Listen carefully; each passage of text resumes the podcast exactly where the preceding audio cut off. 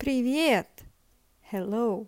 You are listening the podcast Russian Verbs, where every week, exactly every Monday, I give you one Russian verb with the forms and the usage of these forms in Russian language.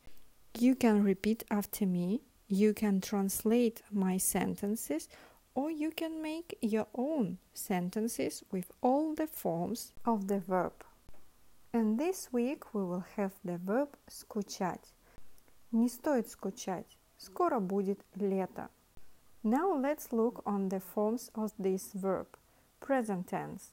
Я скучаю. Ты скучаешь. Он скучает. Она скучает. Мы скучаем. Вы скучаете. Они скучают. Я скучаю без дела. Ты не скучаешь здесь один? Он скучает по родине. Она скучает по сыну. Мы вас любим и скучаем. Ну и как? Не скучаете на пляже? Они тоже без тебя скучают. Past tense.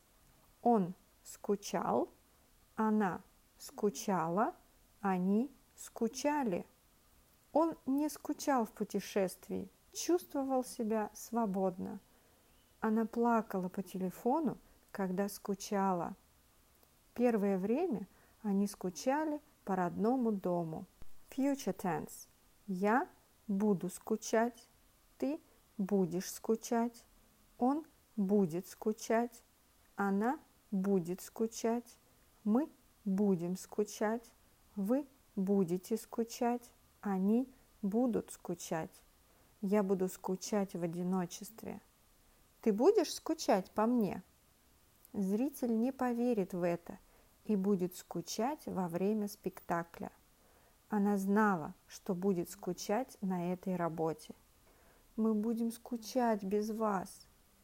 Вы обещаете, что не будете скучать? Я думаю, они там не будут скучать. And in the end, let's look on the imperative forms.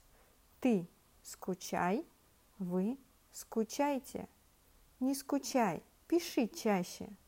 Не скучайте без нас. That's all forms for today for the verb скучать. We will repeat that here you can listen the forms and the usage of these forms. In the comments you can write your own sentences with this verb or you can write your translations of our sentences. And in the first comment, you can find the PDF file with all the forms and usage of the verb скучать. See you next Monday. Пока-пока.